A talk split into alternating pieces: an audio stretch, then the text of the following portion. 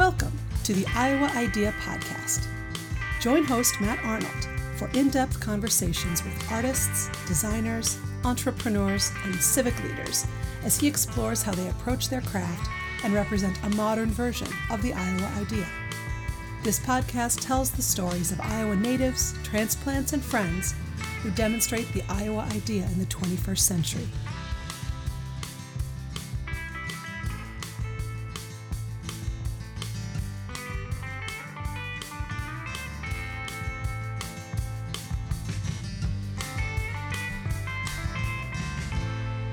I've always been attracted to edges. In this episode of the Iowa Idea Podcast, I'm joined by John Hagel. John is an author, strategist, management consultant, and entrepreneur with more than 40 years' experience.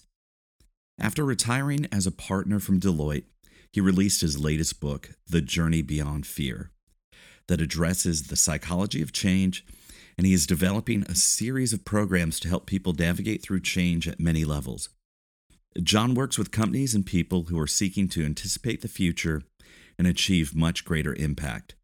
John is widely published and quoted in major business publications, including The Economist, Fortune, Forbes, Business Week, Financial Times, and the Wall Street Journal, as well as in general media like the New York Times, NBC, and BBC. While at Deloitte, John was the founder and chairman of the Silicon Valley based Deloitte Center for the Edge, focusing on identifying emerging business opportunities that are not yet on CEO's agenda. Before joining Deloitte, John was an independent consultant and writer, and prior to that, he was principal at McKinsey and Company and a leader of their strategy practice, as well as the founder of the e-commerce practice. John has served as senior vice president of strategy at Atari and is the founder of two Silicon Valley startups. We discuss John's new book, The Journey Beyond Fear, and its three pillars a narrative, the passion of the explorer, and learning platforms. We cover how the, the elements of the book serve as an extension of his earlier book, The Power of Pull, how small moves, smartly made, can set big things in motion. I really appreciated John's perspectives regarding the need for lifelong learning and why we need to cultivate leaders that don't rely on threat based narratives. I love John's framing. If we all came together, imagine what we could achieve. You can find out more about John and his latest book at his site, www.johnhagel.com. And for more links, uh, please see the notes in the show description. It was an honor having John join me on the show. I hope you enjoyed the episode. John, welcome to the Iowa Idea podcast. It's an honor to have you here. Uh, thanks so much for joining me. If you don't mind, for our guests, could you tell us a little bit about yourself? Oh, boy. How much time do we have? uh, you know, I, I, think at the end, I've always been attracted to edges. Um, and they take many different forms, but they're areas where opportunities I find are likely to emerge first. And so if you venture out into an edge, you're more likely to see opportunities before others. And then to help people anticipate those opportunities and act on them. I think not just anticipating, but the key in my experience, at least, is unless you act, you're not going to achieve impact and um, and learn from the action. So that's been something that I think defines a good part of my life for sure. Excellent. Th- thank you. Your interest in the edges, do you if you looking back on your life, do you know where those interests kind of emerged or really started that you you found found the edges to be a rich area to investigate? Well, it goes way back into childhood, I guess. Um, when I was very, very young, um, even in elementary school, I was uh, already reading science fiction novels and really attracted to the notion that the future, uh, when I was growing up, science fiction was all about opportunities in the future. It wasn't kind of this negative science fiction that we see today. Um, but no, it was the notion that looking ahead, there are extraordinary opportunities that will will emerge and uh, that will benefit us. And and then the other piece, so that was looking ahead. The other piece is uh, for, again, since a very young age, I've been very drawn to history and understanding the history of the human race and how we got to where we are today.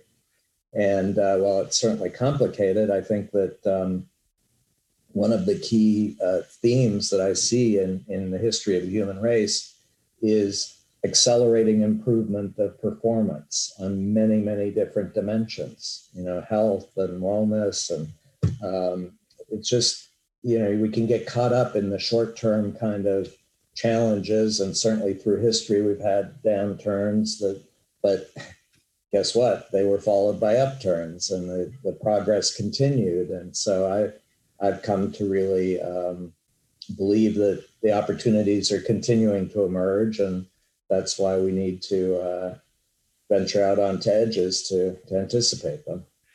Thank you. I appreciate that because I feel like what you're describing too is is if we if we take the time and perspective to zoom out, we can see an overall uh, kind of positive progress line on what the human race has been able to do or accomplish.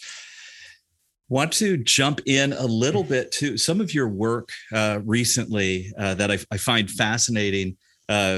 Maybe about a decade ago, you were really uh, being explicit about the notion of uh, pull versus push. And I feel there's strong themes from your work that now have emerged in or or extended in your latest book, the the journey beyond fear. Uh, if you don't mind, can we jump in a little bit first to the journey beyond fear and talk a little bit first on uh, why you even took the time to, to to write the book right? Why fear? It's so important the way you framed fear. And then i'd love to get into the the pillars but if you don't mind starting with why fear is an important topic right now. Yeah no um i i say that the catalyst for my writing this new book were, were twofold. One most of my career in business has been in business strategy. I was taught to believe strategy is everything you have the right strategy, you win. Over the years, I've come to see that it's less about strategy and more about psychology. That if we don't understand the emotions that are shaping our choices and actions, the best strategy is just going to sit on a shelf somewhere. And so I've become more and more focused on understanding the emotions of the people that I'm dealing with and that are involved in whatever situation I'm involved with. And then the other catalyst, and I emphasize this was three years ago when I started to write the book. It was not in the recent past. Three years ago, I was traveling around the world as part of my work, and I was struck that everywhere I went, the dominant emotion that I was encountering was fear. At the highest levels of organizations, lowest levels of the organizations, out in the communities, fear was the dominant emotion. And I think it's understandable. I think there are reasons. And I should say, when I talk about fear, I mean, everybody's got fear of something like spiders or heights or whatever. I'm talking about a, fear of the future, you know, basically afraid of what's coming and, you know, trying to hold on to what you have and protect what you have because the future is terrible. And um, so I, I, again, I, I think it's understandable. I think there are forces that are shaping that fear in our global economy and society. On the other hand, I think it's a very limiting emotion. And I think the key for all of us, the opportunity and need for all of us, is to make this journey beyond fear by finding and cultivating emotions that will motivate us to act in spite of our fear and achieve much more impact that's meaningful to us. Thank you. Uh, and I know on an individual level, thinking about fear from a psychology perspective, again, not not maybe a fear of spiders or fear of heights, but fear as an emotion, right? As a primary emotion, it then it has a lot of negative secondary emotions that we actually see, right? Whether that you know that's that's anger or or or bad behavior that we might see, and also how my fascination kind of from a with your work related to organizational design too is is uh, how much that can chain out in an organization right? When when the negative sides of fear are demonstrated even at a leadership level right? Yeah. what that what that signals or, or, serves as a cue to others can have a, a, really kind of damning uh, effect to to holding us back. No i, I think it's uh, again very challenging. I, I you know part of the challenge, again, I'm going to generalize, but I think broadly the case in large institutions around the world, we've been taught to leave our emotions at home. When you're at work, just get the job done, do the tasks that you've been assigned, deliver the results that are expected. Don't be distracted by emotions. And unfortunately, we're human beings and we can't leave our emotions at home. Our emotions are with us all the time. And if we don't understand those emotions, and if, if again, as, as I believe, where people in our organizations are increasingly driven by fear, we're never going to achieve the impact that we aspire to achieve. And so I should say, too, I mentioned anger.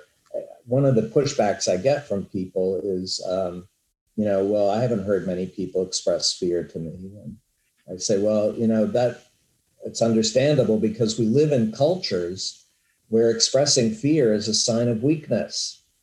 If you say you're afraid, you're a weakling. So very few people want to even express it to themselves, acknowledge that they have the fear, much less share it with others. So they find other emotions. And I believe actually a lot of the anger that we're seeing around the world today is driven by fear. If you go underneath that anger, it's because they're afraid. And they're expressing it in an emotion that's strong and that's acceptable versus you know just saying i'm afraid. So. Thank thank you. And this this might not be uh in line. So uh, obviously feel free to to correct me from your your perspective but i i also related to that i feel like uh when on a design and innovation side, some, we see our, our best work in teams when people are able to bring their authentic self to the table. And to that is is vulnerability. And where I've seen uh, in, in my own experience, uh, mentors of mine that have demonstrated vulnerability seems like a level of social emotional maturity that signals to the rest of the team it, it's okay to express that because sometimes we're afraid an idea might not be the best idea. But we again to your point we don't want to express that. We don't want to look like a, a weakling or we might just want to you know go along to get along right? And that power though i think of being able to bring your authentic self kind of fear warts and all can really actually at the at a longer term scale have much more productive outcomes. No i think that's a starting point but it's very challenging because I, I go into a fair amount of uh, detail around some of the consequences of the emotion of fear. And one of the consequences is erosion of trust.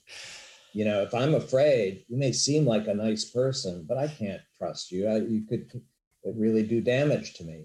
So I can't express vulnerability. So it becomes kind of this vicious cycle that the, the less you're willing to express vulnerability, the less trust there's going to be. And the, and the less you're going to be willing to express. So you just get right. into this doom loop, doom loop that I think is very challenging. Thanks. Backing up a little bit too, when you said uh, you started writing this three years ago, and just thinking about uh, a few of the ma- major changes we've seen both in the states and globally, you know, a, a, pan a pandemic like that we haven't really seen, or at least seen in a century uh, globally, uh, supercharged politics here in in the states, right? And it's just a really interesting time, and I I feel like what you've outlined. It, it's only reinforced by some of the things that we're are coming to a head today. How how do you feel? Uh, uh I, would you agree with that? That it's it's certainly, I think, intensifying the fear. I, what I challenge, I, I think increasingly that I'm hearing this sense of, oh, when the pandemic goes, our fear will go with it, and we'll be back to good, healthy emotions. And you know, my my strong message is the fear was there long before the pandemic. It was intensified by the pandemic, but it's not going to go away because the forces that were shaping that fear are still at op- uh, in operation. And right. one of the forces is because of all the connectivity we've created around the world. Small events in some faraway place in the world quickly cascade into extreme disruptive events that leave us scrambling to figure out what to do. Dare I say, pandemic. But I think pandemic is just one example of those kinds of extreme disruptive events. And so I think we, we need to be prepared that there are going to be more extreme disruptive events. And yes, that could generate fear. Yeah, thank you. Because I, I am feeling too just some of my conversations, even what we're seeing with the Delta variant, right? The the I think there was almost this false hope that hey, we're out of the pandemic, and now it, it maybe that was just I don't know the first inning of a nine inning game. We don't we don't even really know are we halfway through it? Are we through? But I, I appreciate that kind of uh, maybe maybe a sense of false hope that as soon as this is done, we're we'll be fine. It'll go back to normal. Uh, but it's it's really just more symptomatic of these deep root causes that are uh, making things worse. I, um, uh, I was just going to say too. You mentioned the political uh, environment. I, I do believe one of the key drivers, uh, uh, intensifiers of fear, is increasingly again around the world in, in politics, the, the leaders have fallen on what I call threat based narratives. It's all about the enemy's coming to get us. We need to mobilize now and resist, or we're all going to die. And that feeds the fear, right? Oh my God, we're going to die? okay, I'm right to be afraid. And you know, I keep asking, where are the politicians, the leaders who are articulating what I call opportunity based narratives, where they're saying there's this incredible opportunity. If we all came together, imagine what amazing things we could achieve. You know, I, I'm still looking for them. I think that, you know, they're needed and, and we'll get very positive response if and when they emerge. But I think um, it's it's feeding the fear. And I think that's another reason that there's so much fear that it's interesting that you had said that uh, you know a lot of a lot of my work focuses on uh, collaborative sense making and wayfinding how do we understand what's going on how do we get a path forward and so somewhat related but the, at, at mit their leadership program they call it the four cap or four capabilities. And uh, sense making being one of those but another one is relating and then another one is visioning. Right and to your point like what what about a positive narrative where we might come together that you know be our best selves uh, to to address these and uh, yeah sadly now i mean that you said that i am struggling with who might be in a dominant leadership position where we do see positive narratives oppor- opportunity based stories that might you know mobilize rather than the the the threat based narratives that you mentioned. Uh, it's a really, really compelling question. And uh, I, I think I'm a little more scared now. Maybe there's a little bit more fear now that I've heard that, uh, that, that struggle.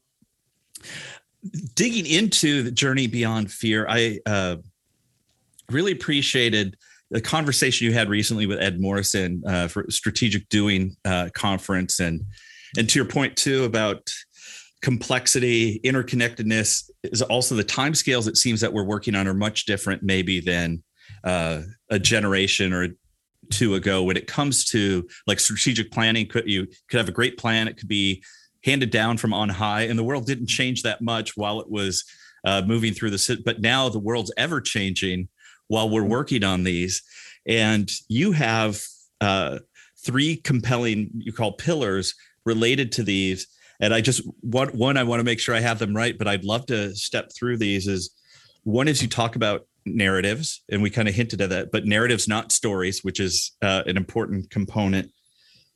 Passion as a pillar, but and and really focused on the passion of the explorer. Uh, that that mindset is is powerful, and then also platforms related to to learning. Uh, but not maybe in a traditional kind of uh, database set where there's already existing knowledge. It's really about creating new knowledge. So before we dig into those deeply, how how did your your work when you were synthesis, you know, you're analyzing and synthesizing, then you kind of came up with these these three pillars as as as maybe framing mechanisms. Where uh, where did those come from to settle on those three? You know, it came from part partly the book is a personal memoir so i talk about my own journey beyond fear and what helped me along the way and the lessons that i learned. And certainly these three pillars were critical to my progress and success. And uh, but then it's it's amplified and supplemented by research that i've been doing for decades now where I've been looking for, you know, what can help uh, cultivate emotions that will uh, allow us to achieve much greater impact and overcome the fear. And so I ended up focusing on these three as the ones that seemed to be most powerful in, in that journey. I appreciate that. Thanks. want to dig into, if you don't mind, just kind of go through them in order. Uh, and uh, you and I had a, a, brief conversation earlier where one rhetorically, one of the things that really kind of uh, woke me up, made me made me think, kind of uh, raise an eyebrow and, and dig in was the the notion of narratives. And you are uh, uh, uh, very intentional that it's narrative, not story. But if you don't mind talking about why narrative and, and also where stories might be problematic in this framework. Yeah. No, I think that um, most people, in my experience, use stories and narratives to mean the same thing. It's they're synonymous. Um, I'm trying to make a distinction that I think is important. Um, but for me, a story is self-contained. It has a beginning, a middle, and an end to it. The end, the story's over. And the story is about me, the storyteller, or it's about some other people, real or imagined, but it's not about you. You know, you can use your imagination, figure out what you would have done in the story, but it's not about you. So that to me is what stories are. On the other side, for narrative, the distinction for me is narratives are open ended. They do not have an end yet. There is some kind of big threat or opportunity out in the future. Not clear whether it's going to be achieved or not. So there's been no resolution yet. And the resolution of the narrative hinges on you. It's a call to action to say your choices, your actions are going to help determine how this resolves. So it creates a sense of agency that I think is very powerful. And I, I certainly believe stories are emotionally very engaging, but I make the point that throughout history, millions of people have given up their lives for a narrative. They have made the ultimate sacrifice for a narrative. And so I think that there's extraordinary power there. I will just say, too, I'm not in any way dismissing stories. I think that right. stories and narratives can come together in some very powerful ways where you know you, you frame a narrative about and i'll talk more about the opportunities in the future some big inspiring opportunity and the call to action.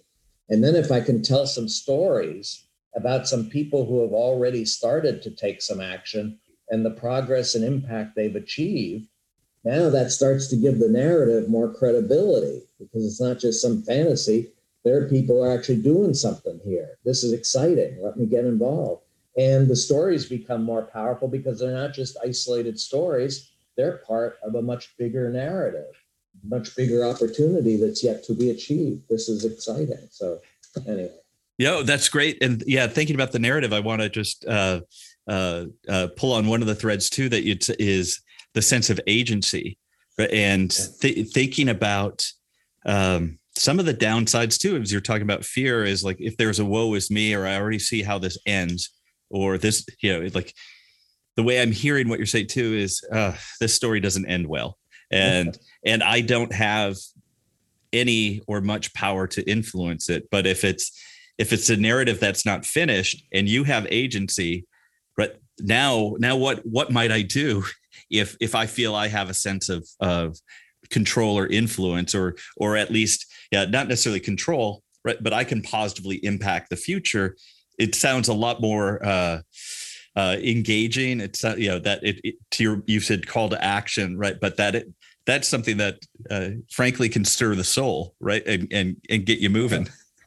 No, absolutely. It's you know I, I lead with the narrative as a pillar because in my experience it, it can become a significant catalyst for people to make that journey beyond fear. If you can start to frame a really inspiring opportunity where they can really make a difference now you're starting to address that fear. They can make a difference, and there's a big, really great opportunity. Let's come, and it's about coming together. It's not just about doing this yourself, all by yourself. It's that we can come together to achieve this opportunity. And so that again helps to overcome fear. I'm not just alone doing this all by myself.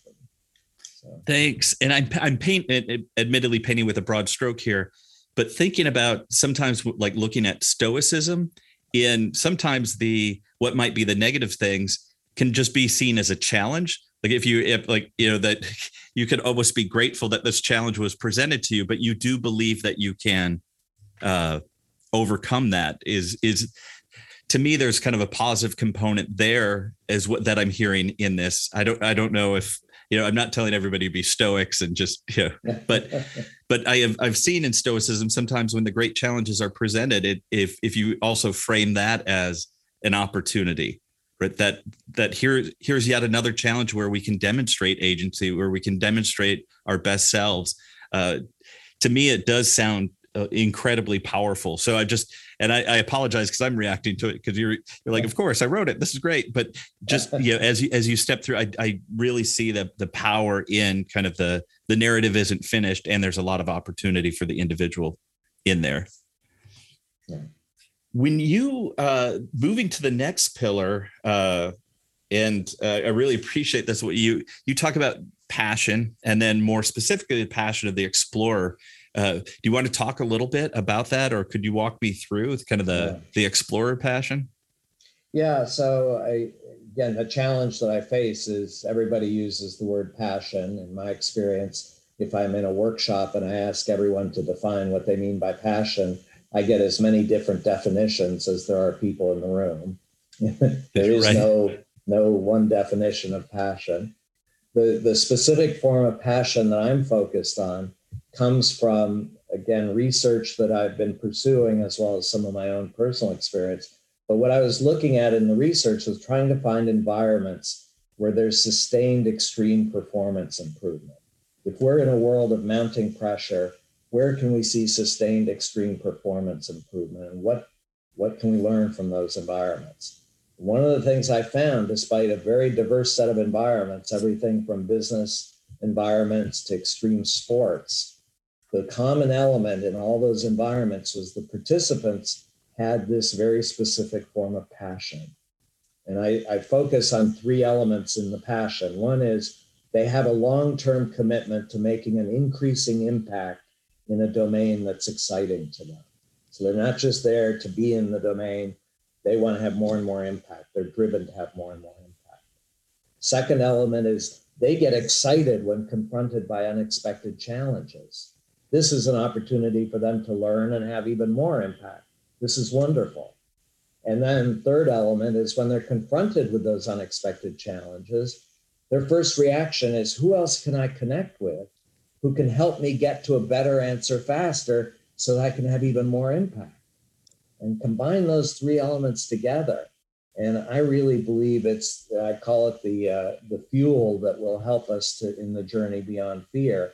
Once we find that passion in each of us, and I believe we all have that passion waiting to be discovered and developed, um, we will have the fuel necessary to act in spite of fear. Um, and by the way, I will say too, it's in spite of fear. I'm not in any way saying the fear goes away. The example I like to give is I've spent a lot of time with big wave surfers, and they're surf- surfers surfing out to ride this incredible wave. They know that they could fall off the, the board, but even more importantly, they could die. People have died surfing those waves. They're afraid. It's reasonable to be afraid. Yes but they're still paddling out because they're so excited about the opportunity to do something that hasn't been done before and to learn from that. So they're just driven to have more and more impact. Yeah, th- thanks. And as you're saying that, uh, uh, especially the uh, almost the that questioning disposition, or like when they're confronted with some an unexpected challenge. Uh, uh I have a fair number of, of, of friends that are microbiology and virology researchers. So this has been an exciting time for them. And one of the things I've I love about their conversations is when they talk about an experiment that didn't go as planned, yet it's like but that you could see an excitement right? That the like it, it almost unlocked new new ways to think about something. Like for a second they might scratch their head right? What was that? But it it's not like they they throw their career away or this was this was not worth it.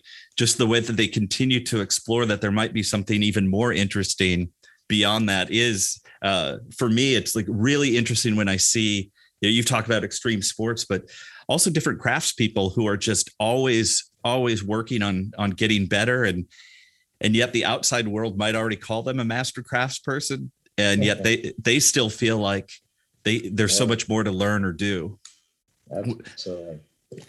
the uh the connecting disposition i feel like that blends in a little bit to the the third pillar with learning uh that uh there a little bit of a dovetail but the as you said that they they're looking for others that might have um had a similar challenge or almost like might have another piece to the puzzle. Like they they feel like it's not complete. There might be more. Uh, am i am i off on that uh, on that connection or does it does it kind of blend into the seeking new knowledge?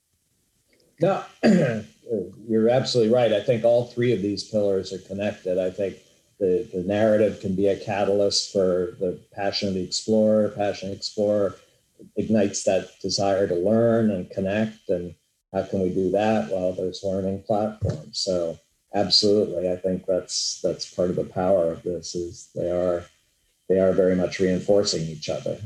Yeah.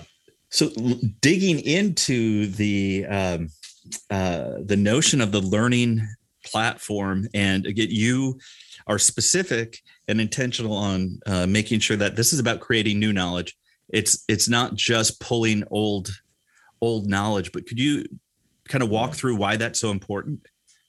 Yeah, and uh, everybody talks about um, you know the the, uh, the, online video courses and workshops that you can do online, and that's great. You know, that's but that is learning in the form of sharing existing knowledge We're just listening to somebody, taking notes, and applying it in our own lives, and that's again not to dismiss that. That's important, but in a world that's more rapidly changing every day. Interesting observation. What we know today becomes obsolete at an accelerating rate.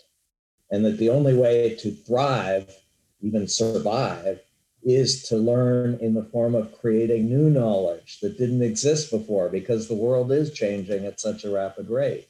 And so, to me, that's the key um, uh, imperative we all have. And again, if you're have the passion of the explorer, you're excited and driven by that kind of learning. That's the learning you want to do, something that hasn't been done before that will, you know, be new knowledge. And so to me, again, everybody talks about platforms. You know, the world is ruled by platforms today. I believe there's a, for, a type of platform that does not yet really exist and will be extraordinary in terms of addressing an unmet need as we start to cultivate this passion. And that's this learning platform. And a key theme here, it's all connected, unfortunately. Yeah. So, um, is that, again, based on the research that I've done, the learning in the form of creating new knowledge occurs much more rapidly if we come together into small groups. I call them impact groups, anywhere between three to 15 people, no more, because they, we have to develop deep trust based relationships with each other and know each other very deeply in this group and be driven to act. It's not just a discussion forum where we're talking, we're driven to act and learn from the action. And so these learning platforms have as the core unit of the platform these impact groups. They provide shared workspaces for these impact groups to come together and develop feedback loops so they can uh, learn much more rapidly. But then um, connecting these impact groups into broader networks on the platform so they can learn at scale and um, accelerate the learning at a very rapid rate. Thanks. Uh, I related to that. One of one of the things I've my personal perspective that I've seen as a challenge is the label I'm giving it is has been transactional learning. For a long time, I feel people felt like I went to school, I got this degree, or I did this, I got this certificate, and almost feeling like they should be done, right but to your to your point right that the world keeps changing knowledge becomes obsolete and i'm thinking about the the book right now the author's name is escaping me but the half-life of facts right is mm-hmm. that things that we took as truth uh, have gone away or their their importance or relevance of even certain things that we know and and yet another reason to drive to how do we help give people skills to to have more of this I would say, like you you said, the that passion of the explorer mentality, uh, and improve learning. That it's for me, it's not it's not just learning a thing. It's how do you continue to learn and understand, or how do you continue to make sense of these environments that aren't that do keep changing, right? Like that, that you you explore a wider system, you have to create new knowledge to make sense of it. Yeah, and I would say, I mean, in the business world, certainly one of the key uh, buzzwords these days is lifelong learning. We all have to learn throughout our entire lives. And everybody talks about, all leaders talk about this. We need lifelong learning. In my experience, very few, if any, talk about what's the motivation to do that. Lifelong learning, that's a lot of effort. That requires taking a lot of risks. Why would you do that? And if I push, if I challenge the leader, the answer I'll get back is, oh, fear. Because if you don't do lifelong learning, you're going to lose your job.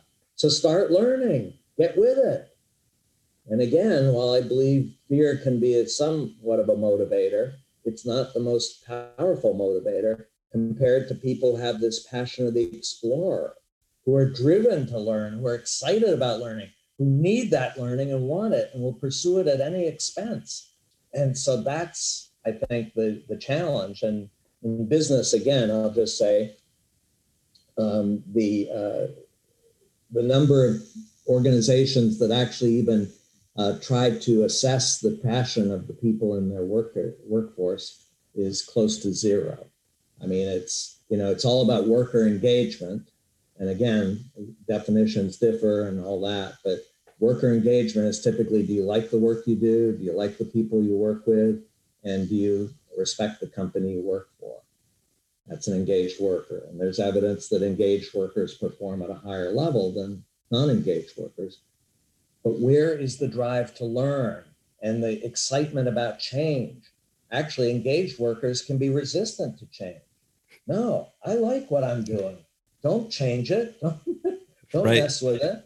You know, versus the passionate workers saying, let's change. We can have even more impact. We need to change. So anyway, I think it's uh, an interesting question is what's this motivation to learn? It's uh, so important. And, and as you said that, especially like as it might be, uh, um, you know, leaders talking about lifelong learning, uh, the as you said that one of the things that came to mind is I'm really curious in in uh, especially mid to large size enterprises what are the incentive systems that they've actually put out to to contribute to lifelong learning? Or uh, what are the behaviors uh, and right because at the end of the day i feel like in organizations you get the behavior you incent. So i'm like what are the incentive systems that do show that uh, one that you can be vulnerable? I, I, I don't know everything. I want to learn more in this area.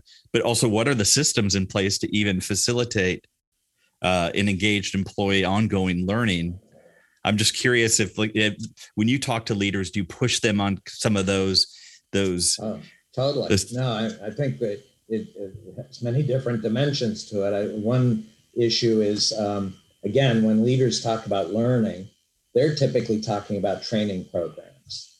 Go to this training program at this point, then the next training program, then the next training. It's all about sharing existing knowledge. It's not about creating new knowledge the way you create new knowledge is in the work environment, not in a training room, but in the work environment through action together with others. And that's missing in most large organizations. And one of the things that, again, I, I just look at leaders today, one of the key messages that leaders communicate in a world of increasing pressure driven by fear is failure is not an option. Deliver as forecast, as predicted, reliably, without failure. Guess what? If you're creating new knowledge, failure is essential. you're going to fail. You're not going to always succeed. how do we create environments and workspaces where failure is respected and, and acknowledged and, and welcomed because as long as we're learning from the failure but but again i think and and another just i'm sorry there are so many different dimensions. Another element here is the kind of learning of creating new knowledge. Leaders will say oh that's in our research labs or that's over in our innovation center. But everybody else needs to just do their job you know reliably and efficiently without failure. I believe that the learning that we're talking about here, lifelong learning, is for everyone in the organization. Whether you're a janitor taking care of a facility or procurement person dealing with suppliers, everyone needs to learn faster by creating new knowledge in the work environment. But, yeah, thanks. And just uh, kind of building a little bit on your uh, description of, uh, you know, kind of fear or that these are abstract things. I uh, just two, two, or the failure component. Two things. One is I, a friend of mine who runs a leadership coaching uh, company, and one of one of the things she says a lot of people struggle with is that it it has to be more of a mindset that right it's ongoing and and comparisons to almost uh, a gym. You you can't go work out really intensely once and then say you've you've worked out for the year, right? It has to be this ongoing process for it to really stick or have that positive impact. And the other, when you were talking about failure, is to get one of my close friends who, uh, you know, run runs a virology lab at the at the University of Iowa. So and he so he has some teaching responsibility. Most of it's on research, but you know, one of his challenges is always how do we how do we help PhD candidates and postdocs uh, one ask better questions, more interesting questions, and learn. And what we talk about too is just from our experience that the the times we've really learned something most likely there was a failure that really brought it to it. Sometimes when we're we're doing things and we're getting the right answers we don't even necessarily know why we got the right answer right? So but it it has been when we failed and uh, you had mentioned extreme sports the same person uh, he was a freestyle bike rider right? So like doing tra- and so it's sometimes it's really obvious when you fail right? When you crash and you know you you know something wasn't quite right but then that that ability too to like pick yourself up and uh, put a band-aid on and get back after it is is a really really interesting characteristic. So that this this friend of mine is is kind of like he's always into how do we how do we ask more interesting questions and yeah creating that uh, a safe to fail kind of space right? You said it's you, that as long as you're learning from it and going forward it's not that we just want everybody to fail but you do have to kind of pick yourself up. And i feel like there's another theme of resilience under there that how do how do we help individuals become more resilient? They faced an obstacle. Maybe they felt like they failed but framing that as a learning opportunity and then how do you do that at scale right for organizations or institutions? Uh, any other thought on how how leaders can help make make it a less fear-based component for for those in their charge? Yeah, well, uh, that's the focus of the book in part is what leaders can do. But uh, I think a, a couple of things that I would highlight. One is uh, in this notion of failure. One of one interesting thing that at least one company has done is they've deployed um, experimentation platforms throughout their company. Every department has an experimentation platform. And again, it's not just research centers, it's every part of the organization where workers are encouraged to go and try out new approaches.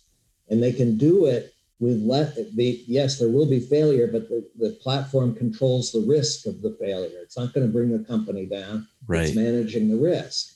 But the message is very clear to workers that we need you to, to experiment. And yes, failure is going to be part of that. So I think that's a, a pretty powerful message to send to the, the workforce. Um, the other one I, I, just quickly will mention is um, I believe there is a huge transition for leadership. And one way of representing it is the, the mark of a strong leader in the traditional organizations we have today is the one who has the answer to all the questions. No matter what question, you can count on the leader to have an answer. And by the way, if they don't have an answer, maybe it's time to get rid of them and find somebody who does have an answer to all the questions. I believe in a world of accelerating learning, the most effective leaders are going to be the ones who have the most powerful questions that inspire people and excite people, and where they will freely acknowledge, I don't have an answer and I need help. And it goes back to this notion of expressing vulnerability. It's first of all, communicating that questions are not only invited, but necessary and important, and that it's okay to ask for help, that you need to ask for help. We're coming together to address a really exciting question here. Let's do it. So. Thank you. Yeah, and and what I hear when you're describing too, sometimes uh, looking at uh, what are either simple or tame problems, right, or even complicated versus the complex problems we're facing is if it's a tame or understood uh, that's actually where like a hierarchy or efficiency can make sense that somebody does understand that. But as we move into more complex environments so it seems like the role of the leader is again inspire uh, also the vulnerability say i don't know but let's find out that this is worth pursuing. And uh, it's like hopefully like optimist like isn't it going to be exciting to find out? Like let's let's see how we might do that. Uh, and also providing some air cover for your your teams or staff to let you know the let them explore a little bit as well uh, so so that they can learn. Uh, i want to just uh, a little bit dig into because i feel like uh, you know a, a, while back too you you you talked about pull right? That uh, another uh, the power of pull. And it feels to me like your work is refining and a further extension of the nature of of pull. And I, and I feel like maybe in the past 10 years we've actually through this accelerated and, and more connected world we've seen that as being more more powerful. But if you don't mind just kind of differentiating between push and pull and why why pull especially in systems is so important. Yeah no it's a again a whole other book. So yeah. I encourage people to dive into it because i won't do it yeah. justice but but what I was trying to do, I, again, I, I, based on the research I've done, I believe we're in the early stages of what I call a big shift in the world in terms of how we run our institutions, run our lives. And one way of framing that, that change is from push to pull. If you look at the way most traditional institutions work today, it's all about developing a forecast of demand and then pushing all the right people and resources into the right place at the right time to meet that demand. That's push. And, and push in marketing is how do you go out and intercept the people that you're trying to reach and, and you know control them so that you can push all your material and products to them. Pull on the other side, and, and part of the reason you know, push I think was very efficient for over a century because we, to your point, we were in a more stable world where things could be forecast and predicted and you could push things. Um, now, in a more rapidly changing, uncertain world, the key to success is harnessing the power of pull, which is how do you create environments where you can pull in the right people and resources when you need them, as you need them, to address unexpected situations. And so I think that that's, um, again, hugely challenging because it, it requires a fundamental change in all the way we organize and operate. But I think absolutely essential to um, to creating impact. And and by the way, I will say too that um, the the opportunity here, if you harness the power of pull, is to create exponentially expanding opportunity. We can create far more value with far less resource, far more quickly with pull based mechanisms than we ever could with push. And so I think there's a huge, you know, opportunity ahead that really should motivate people to want to pursue this and overcome the fear of, you know, well, push has been what led us to our success in the past. We just need to keep pushing harder yeah i feel i feel like what you're describing too it what we see maybe when we start comparing and contrasting almost regenerative business or econ- regenerative economy views versus an extractor view or uh, sometimes when I talk to Saul Kaplan, sometimes he'll talk about the difference between uh, share taker or market maker. But is that mm-hmm.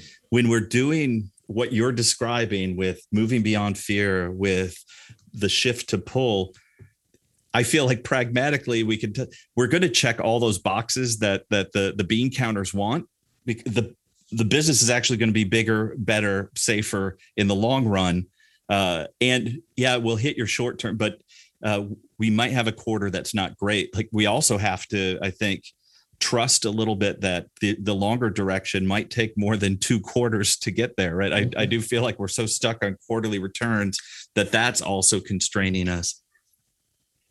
John, I want to ask you too, is because the couple the kind of as we're we're getting close to time, some of the things that I, I'd like to talk to guests about is their personal techniques if they feel stuck uh, or you know like you and, and and you might say well here's here's all the ways i get unstuck. We've already talked about those with these but uh, what are what are some of your personal techniques? If you feel if you feel stuck on a particular topic or subject what are your techniques for getting unstuck well, I think uh, many many things. Uh, part of it is um, a willingness to ask for advice, to to ask others to give some input and ideas why why I'm stuck and what I can do about it. But part of it too is just viewing the this as an opportunity to learn. You know, rather than getting frustrated and afraid. And, you know, um, is no, I'm stuck for a reason. Let me find the reason, and that'll help me to have even more impact over time. And so, it's a it's this again drive to learn um, that I think really ultimately helps me to view getting stuck as not not a um, a terrible situation, but actually again a challenge in terms of how can I learn from this and, and achieve even more impact. So it's yeah. Thank you. And this will flow kind of right into the like the the last topic I cover with guests is is the notion of advice. And sometimes the the themes uh, tend to it's it's not that it, it's necessarily binary, but two two different paths it seems to take. One is usually when we're younger and cockier, we we there's advice given to us from a mentor that almost sounds absurd at first, yeah. and then you realize as you get older that it was it was actually a pretty wise and elegant uh, information payload in that package that they gave us. Uh, or another is, and I steal this from Austin Kleon, steal like an artist. We uh, where he says when we're giving advice, we're we're really just talking to our younger self. Uh, so, what might be advice you wish you would have had early, or what's some good advice you received from a, a, a mentor or helper in your journey? Yeah, I'll just give a quick anecdote on that. I, I, this was I for a number of years. I was a partner of McKinsey and Company, a consulting firm, and um, very early in my partner partner role, I was meeting with a very large company, one of the largest clients of McKinsey. They asked for a project, um, and I said, "Absolutely, we can do it. Let's do it." And you know, send you the proposal.